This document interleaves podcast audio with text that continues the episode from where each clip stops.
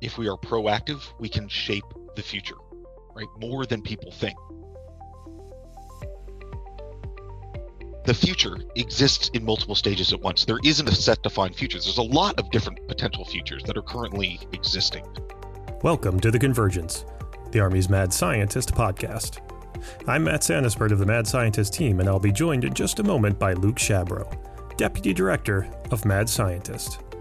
Mad Scientist is a U.S. Army initiative that continually explores the future of warfare, challenges assumptions, and collaborates with academia, industry, and government. You can connect with us through Twitter at ArmyMadSci, and don't forget to subscribe to the blog, The Mad Scientist Laboratory, at madsciblog.tradoc.army.mil. On today's episode, we're talking with Grant Rafter, Chief of Foresight for the Air Force Futures. We'll be talking with Grant about the value of foresight, the newly released Air Force Global Futures Report, and the potential operational environments the Joint Force needs to prepare for.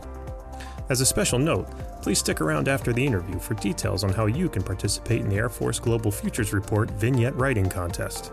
As always, the views expressed in this podcast do not necessarily reflect those of the Department of Defense, Department of the Army, Department of the Air Force, Army Futures Command, Air Force Futures, or the Training and Doctrine Command. Let's get started. Grant, thanks so much for coming on the show today. Hey, thank you all for having me. Really appreciate being here. We appreciate having you. So let's get started real quick. Why don't you give us your introduction of who you are and a little bit of background about yourself and Air Force Futures? Yeah, sure. So I'm uh, an attorney by training. Um, decided to go on uh, to get a master's in public policy and really focusing in on organizational change management issues. You know, how do we create long lasting change. And within that field, when I came into working in the government, I got pulled into kind of tangentially into foresight efforts and futures and foresight. And then from there, it's really kind of taken over uh, the bulk of my career. And I joined Air Force Futures about two years ago and I'm the chief of their uh, foresight branch. Well, that's fantastic. And Grant, I should have known you. You dress like a lawyer, so uh, that makes a lot more sense now. Um, you cannot I, uh, have enough starch on your shirt. That's they're called prosecutorial whites, right? That's the. um, yeah, and uh, I, I, definitely recognize as well with uh, not getting into the futures game or foresight game by intention, um, but it's a fantastic place to be. So from your perspective, why do we need futurists and futures organizations? Don't we have enough problems in the present? Uh, we got plenty of problems in the present, but there's the there's the tyranny of the now, right? Uh, so the the key here for us is it's the classic foresight answer. It's it's the VUCA environment, so it's volatile, uncertain, complex, ambiguous, and as those trends are increasing, as they are, right, complexity is is currently increasing, uncertainty is increasing. We've seen huge demand for foresight across the community, kind of post COVID. That's where foresight really works well, right is in uncertainty because that's when you need to look for different options right your linear projection of what you think will happen becomes less and less certain and that timeline gets shorter and shorter where you have some certainty. So you need different toolkits and foresight is one of those toolkits as a as a manager that you can use to say okay this we need to explore the future the alternatives that are out there use some scenarios planning other foresight exercises to really see what's in the realm of the the plausible and then uh, create actions from there, especially as we don't know what is going to happen. I think you're spot on. Uh, I taught a foresight class uh, a few months ago to the Armament Center, and that was the one thing I tried to hammer home was uh, this kind of you know foresight as a methodology, um, as a discipline, kind of came out of the Cold War when there was tons of uncertainty, and this was our way to try to figure out what the best path forward was in the face of all that uncertainty. So I'm with you 100%. Yeah, absolutely. And that's that's Herman Kahn, right? So that's over at Herman Kahn at Rand Corporation and Hudson Institute later on. So that's uh, it's key here is to have, you know, a means and a methodology to kind of systematically explore what's in the realm of the plausible moving forward. So and the whole key here is to to obviate or avoid surprise that's the that's the key thing that we look out for in, in, in, Air Force Futures. That's one of our major tenants, especially in the in the Skunk Works over here. Exactly. So you guys released the Air Force Global Futures Report. Uh, can you tell us a little bit about that? You know, what was the impetus behind it? Uh, what did you find? Absolutely. So I'll start with just a quick overview of the report, and then get into uh, why we why we developed it. So the, the it's the 2023 Air Force Global Futures Report, available on af.mil. You can go there. It is we built the whole thing unclassified. It is released uh, anyone listening to this podcast can go and download it. in the analysis, what we did with the 2023 Global Futures Report was to look at the joint functions, right? So joint publication 3.0 uh, for for warfighting. Really, what do we need uh, to do to prosecute a war? And what we had in the report is we took created four alternative futures using a so for foresight methodologists, an archetypical method. We use the Manoa School method. Uh, for other people, basically, we divided the world into four different futures. One is a continued growth version of the future. Another is a transformational version of the future. So what if we drop a lot of what we're doing and completely transform, hop onto a different curve? There's also a constraint. So if there's a lot of competition, because this constrained or disciplined idea, there's a lot of constraints in the system. How do you operate in that future? And then the other one is a collapse version of the future. So if the trends, major trends start to drop off, what does that look like? One of the keys always here, caveats for collapse future, we want to mention is it's non-normative, so it's neither good nor bad. There's collapses that can be very good to a system. It's good that certain systems collapse. Other systems, uh, when they collapse, can cause a lot of chaos as well. So then a lot of room for reorganization. So those are the four overarching features. Within those features, we conducted uh, exercises to look at the joint functions within each one of those. And the impetus for creating the report is that there is no accurate way to predict the future given the long horizons uh, and the the score of intervening events that are possible so instead what this report provides is an analytic assessment right of potential future operating environments and through comparative analysis raises key issues for further research so we use those four lenses that i mentioned transformational continued growth constrained and collapse uh, for the Air Force to examine these joint functions and demonstrate how emerging trends and signals uh, and forces may impact uh, the Air Force and the DoD at large. So the the whole mission set. No, I think that's fantastic, Grant. And I know um, I always think about the quote: uh, "He who lives by the crystal ball soon learns to eat ground glass." And we're really not looking at predicting the future. We want to look at variable futures. Um, you've participated in a number of other areas that we've worked with Secret Service and um, uh, Department of Homeland Security and the For- Federal Foresight Community of Interest, where what we're trying to do is plan out scenarios and understand. Um, and as Matt, at MadSci, we always say, we're not trying to predict the future. We're trying to describe the future operational environment. What are some of those characteristics?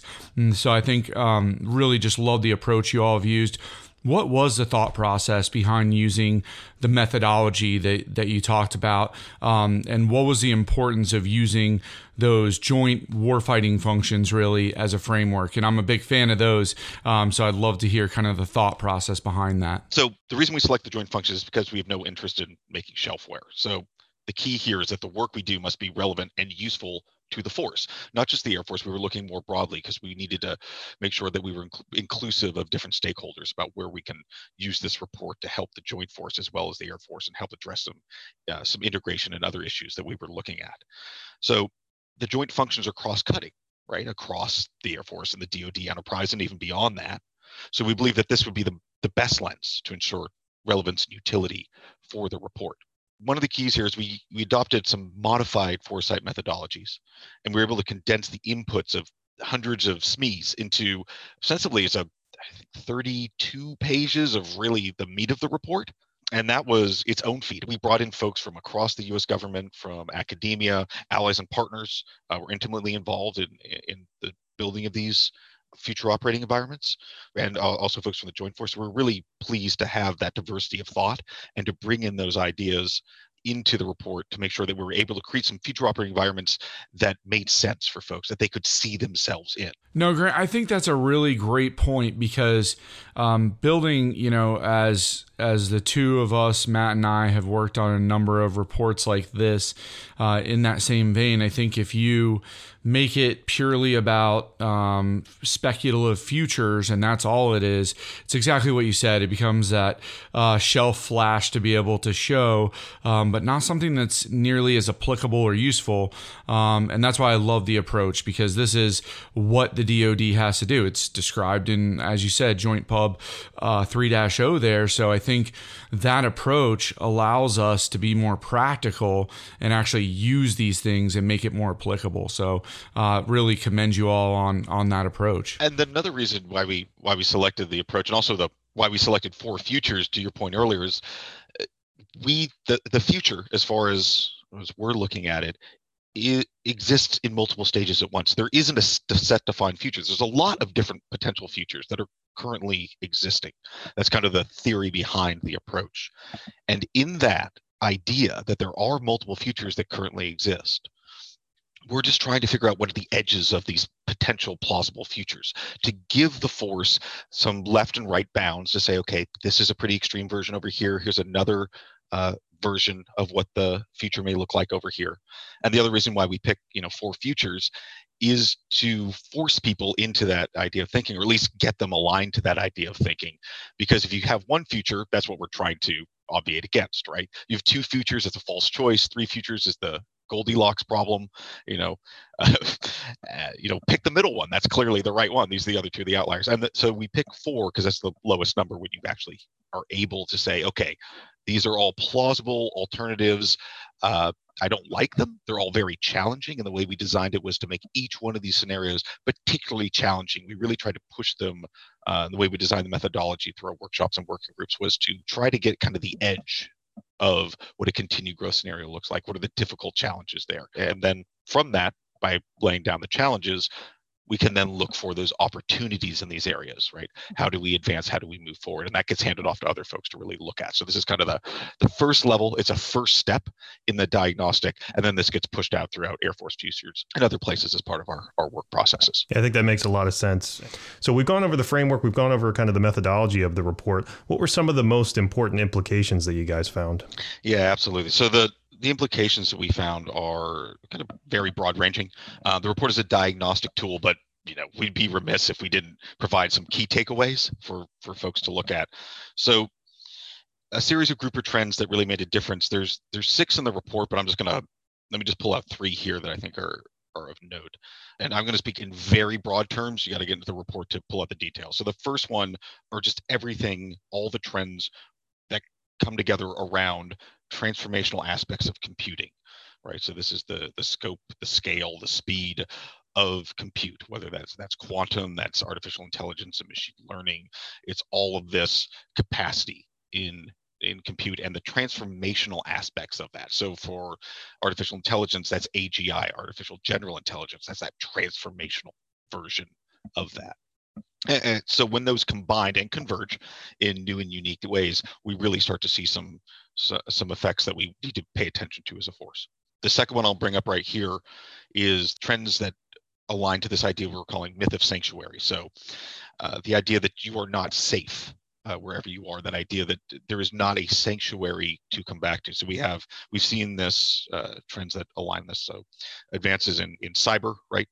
Um, biological threats. So we saw saw with COVID, hypersonics, um, plausible weaponization of space, weakness of civilian infrastructure. We have all these different these trend lines um, that could come together in a way that the time to act is reduced and the speed of distance to strike uh, increases.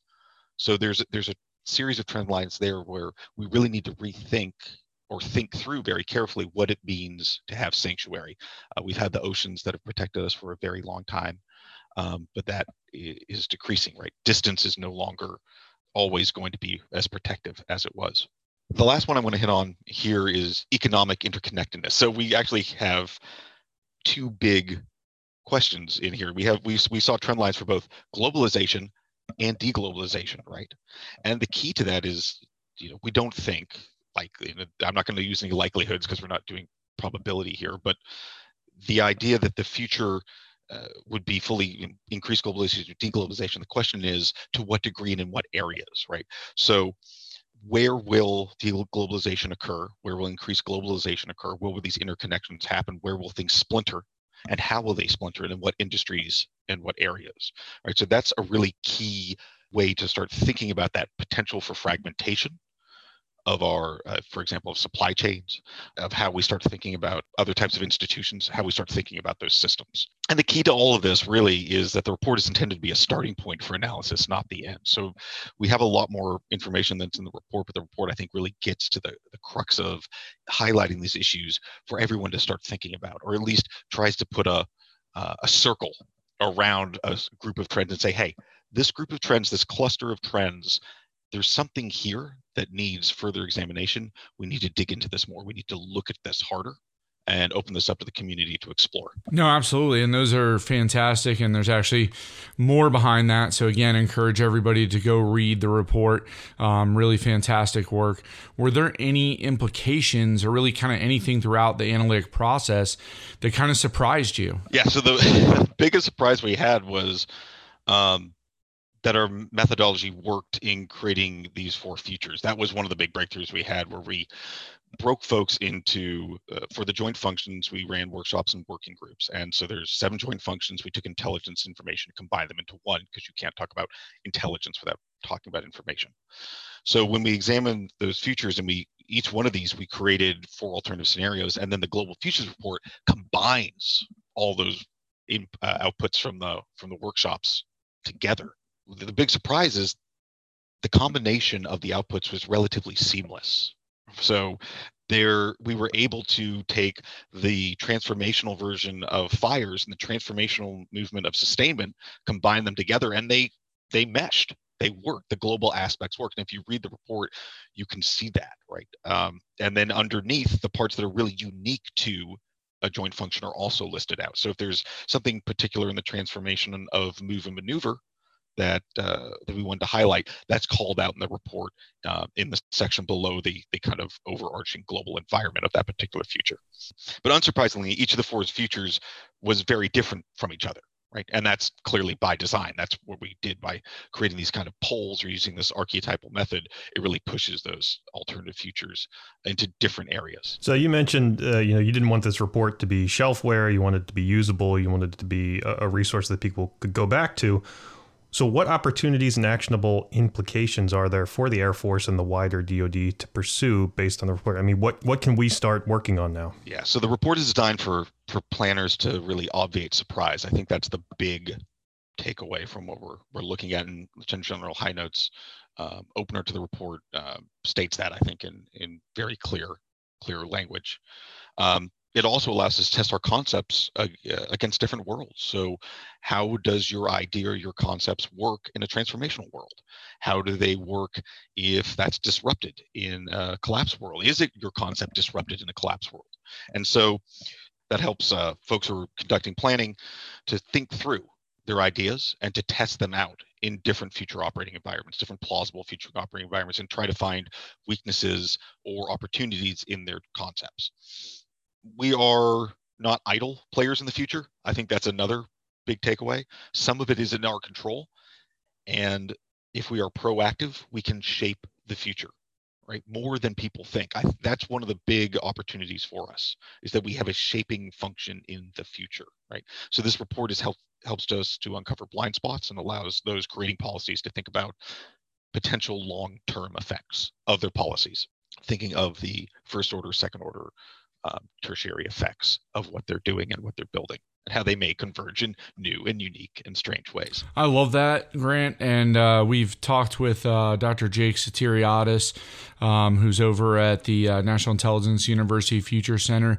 And the same message came out before about that of the best way for us to determine the best likely future is to shape that future. So I really appreciate that approach. Um, you know, really from an Air Force perspective, what do you think the wider DoD, and maybe especially the Army, is maybe not thinking about enough, or where could we be missing some emphasis or effort? Yeah, so I know I know Jake well. He was actually uh, my predecessor in, in this role as uh, Chief of Foresight for the Air Force. So, uh, and concur with him on on on all of that. So the big issue that I would I would bring up, and you just had uh, and uh, loved the discussion you had with Dr. James Giordano and uh, Dr. Cantor about cognition and about neurobiology and those intersections.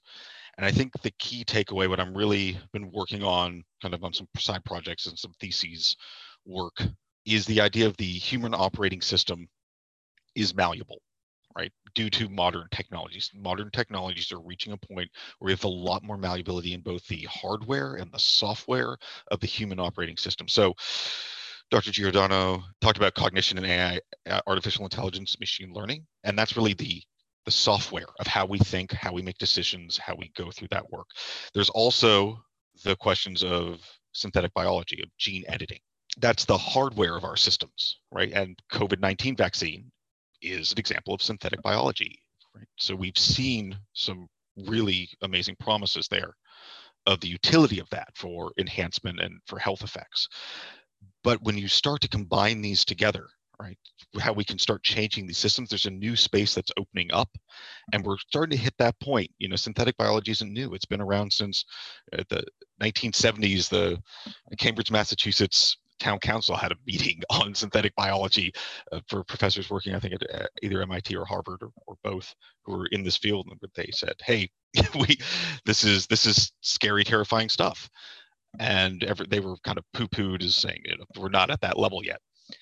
It's 2023 now, and if we're looking over the next 15 to 20 years, especially with the advent of artificial intelligence and you know to the point on the on the prior podcast how that augments neuroscience and how that augments our studies of those and our ability to operate and create large models we are getting close to a point where this whole area is opening up and we need to pay closer attention to it so when we're talking about this idea of a, new cluster or something coming down the line uh, maybe some technologies would be helpful. So if we take for example five technologies synthetic biology and gene editing brain computer interfaces, sensor ubiquity, artificial intelligence, machine learning, and human machine teaming. And we start doing an exercise to look at the intersections of these that you, get some really interesting takeaways. You start thinking about, you know, with human machine teaming and synthetic biology, you have an intersection of precision procedures and cybernetic medical enhancements, the ability to do, you know, microsurgeries at a, at a really deep level and much better than surgeons can. With brain computer interface, you've got the ability to create anti rejection for uh, an implant, right? If you have a BCI implant versus a non implantable one, you've also got potential for, you know, biointerface and biocomputing if you start getting into human machine teaming and the brain computer interface, you've got the control of computers with machines with thought. So we've seen this, right? We've seen this uh, with people who have severe nerve damage controlling uh, a screen or a mouse on a screen with their thoughts. And as you start exploring the rest of this, um, you get into this idea of a rapid exploration and creation of novel biological agents when you look at synthetic biology and artificial intelligence and machine learning. And there's a link here between big data and biological systems for interventions, right? When you start thinking about human machine teaming and sensor ubiquity, you've got this idea of full environmental awareness. What does the environment look like? Um, there's questions as well here on human thought patterns, the ability to code them when you look at artificial intelligence and brain computer interfaces. So that paints a picture of something right, of some idea here where the human operating system, both the software and the hardware, can be connected in a new space. And I think this really links well back to, so if you listen to this after the uh, Giordano interview, I think that there's there's a there there, and what we need to think about from the Department of De- Defense perspective is to think about how do we work in that space, the questions can become how do we address this? And there's a lot of different ways to ensure that we're addressing this appropriately and making sure that this is not taken and used in bad ways and that we are able to protect against uh, use cases to protect ourselves and protect our force against uh, nefarious uses and also make sure that we understand what this means as a game changer potentially for the force. So there's a there there. We need to define it. We need to work it out a little bit more. And I think that's a kind of one of the big takeaways we're thinking about uh, from the report itself. I think that makes absolute sense. And uh, you're talking a lot about the convergence of a lot of different trends. Uh, and sounds like somebody should make a podcast in that name. Yeah, if only there was some type of podcast that really want to get people to talk about how things interlinked. Uh, Luke, if Matt, if you guys would think you could uh, come up with that, let me know. We'll see what we can do. I like that idea, Grant. All right, so that hey, that that was great stuff. Um, we're going to transition from our big questions now to our rapid fire questions. We ask these to every guest. They're always the same. Let's start with the first one here. What's a technology or a trend that keeps you up at night? Yeah. So I'm just going to double down and say the human operating system, uh, the vulnerabilities and malleabilities in that. Um, I've said this as a potential for a domain before. Luke's heard my heard heard me out on those arguments. Um, it doesn't have to be a domain at all, uh, but we need a way to orient around it. We need a way to reframe it. The dimension of cognition and information in cyber, how these things are the domain of cyber, how these things link together. Uh, the way that we frame that doesn't seem to be doing what we need it to do to create the effects and to address the problems that might be coming down the road. So as we think of the cognition, human, and information dimensions, we should think about consolidating them around a kind of a central idea about what makes us human, our biology, about the ability to think. And th- there's a there there. And that's what's keeping me up as night is trying to think through that a little bit more, how the Department of Defense needs to and the Air Force needs to start thinking about that space. That's a great answer. And, and, and if you can't make it into a domain, a dimension is the way to go. That's how you do it. So Second question: What's something about you that most people might not know that you're willing to share on air? Well, um, what I would say, doing interviews isn't my my favorite thing to do, but I, I prefer the analysis side. But I really appreciate you guys making this uh, so nice and pleasant. So, um, other than that, uh, I'm a musician. I like uh, play some drums and guitar and some other stuff as well. So, that's a moderately interesting fact. We're going to recruit you into the Mad Scientist band because uh, Dr. Giordano plays um, jazz piano uh, Dr. Canton plays drums as well. So I play drums. So with you, we've got three drummers, which I don't think has ever been done before. So I think that's our niche. That's how we get into the mainstream. Perfect. I'm in. Let me know what I can do to help. Uh, we'll, we'll write you guys a new convergence theme song for the podcast. All right, Grant. So last question here, um, often regarded as the toughest question we ask. What is your favorite movie? So my favorite movie. Uh, I can't give you my favorite right off, but I can give you a few that I think are really good for foresight practitioners and folks to to think through. Um, so if I can, just I'll tease it. It's a hard question. I'm gonna sidestep it a little and say required watching clearly is always Doctor Strangelove uh, for any foresight practitioner. But what I would say here, I think the best one of the best foresight movies is actually Demolition Man, with the the Sylvester Stallone, Wesley Snipes, Sandra Bullock vehicle from from the 90s they did a really good job with that of taking current trends and extrapolating them to the future without getting too overly futuristic. It has a lot of the stuff that we currently have today. It's placed in 2032, uh, I think somewhere around there, and they have you know self-driving cars. They have a way uh, that the systems are working in that movie that is is really worth uh, the big social trends that we see of divergence of economic status. There's a lot of things that that movie captures in a really funny and self-aware way that I think is worthwhile watching for any foresight practitioner. Just gonna say I love that answer. And uh, would you like to join us for a fancy dinner at Taco Bell? Yeah, absolutely. I would love to join you. fancy dinner at Taco Bell anytime. That's that's good. The the other one that I'd I'd hit on here as well. I think probably the most important movie made is um, is Shoah, uh, parts one and two, interviews from from Holocaust survivors. Uh, it's it's eight hours long altogether. But if you ever want to remember what evil is and why it is we do our jobs, that documentary is is essential watching. Okay, so if you had uh, Demolition Man reference on your Mad Scientist: The Convergence podcast bingo card, you are a winner today. You know, it's weird to think about that movie as a good depiction of of the future because it's weird to say that any Sylvester Stallone, Wesley Snipes sci-fi movie has kind of a grounded depiction of anything. But but you are right; it doesn't. It really doesn't go crazy with the sci-fi. There's no flying cars. There's no laser fights, things like that. Uh, it really does take take a look at some of the social issues and kind of just lightly extrapolates them into what a future might look like. So that's that's a, a very very smart answer there. I like that a lot. So, Grant, we want to say thanks for coming on the show today and telling us about Air Force Futures as well as the Global Futures Report. Uh, we want to thank you for coming on and talking about foresight with us. Uh, and we hope you'll come back again one day. We hope you will continue to go out there in the Air Force and the DoD and teach people about foresight and get people thinking uh, with a futures mindset. So, again, thanks for being on the show today, Grant. Thank you all. It was an absolute pleasure. Thanks for listening to The Convergence. I'd like to thank our guest, Grant Rafter of Air Force Futures. If you'd like to take part in the Air Force Global Futures Report vignette writing contest, all you have to do is read the report on af.mil, choose one of the future worlds in which to set your vignette, choose one of the six joint functions, and get writing. Remember to focus on characters and stories experiencing a dramatic or difficult event. This contest is open to everyone, and all submissions must be received by September 1st, 2023. For full details on where to send your submissions, please go to the Mad Scientist Laboratory at madsciblog.tradoc.army.mil. Finally, if you enjoyed this podcast, please consider giving us a rating or review on Apple, Stitcher, Spotify, or wherever you accessed it. This feedback helps us improve future episodes of The Convergence and allows us to reach a bigger and broader audience.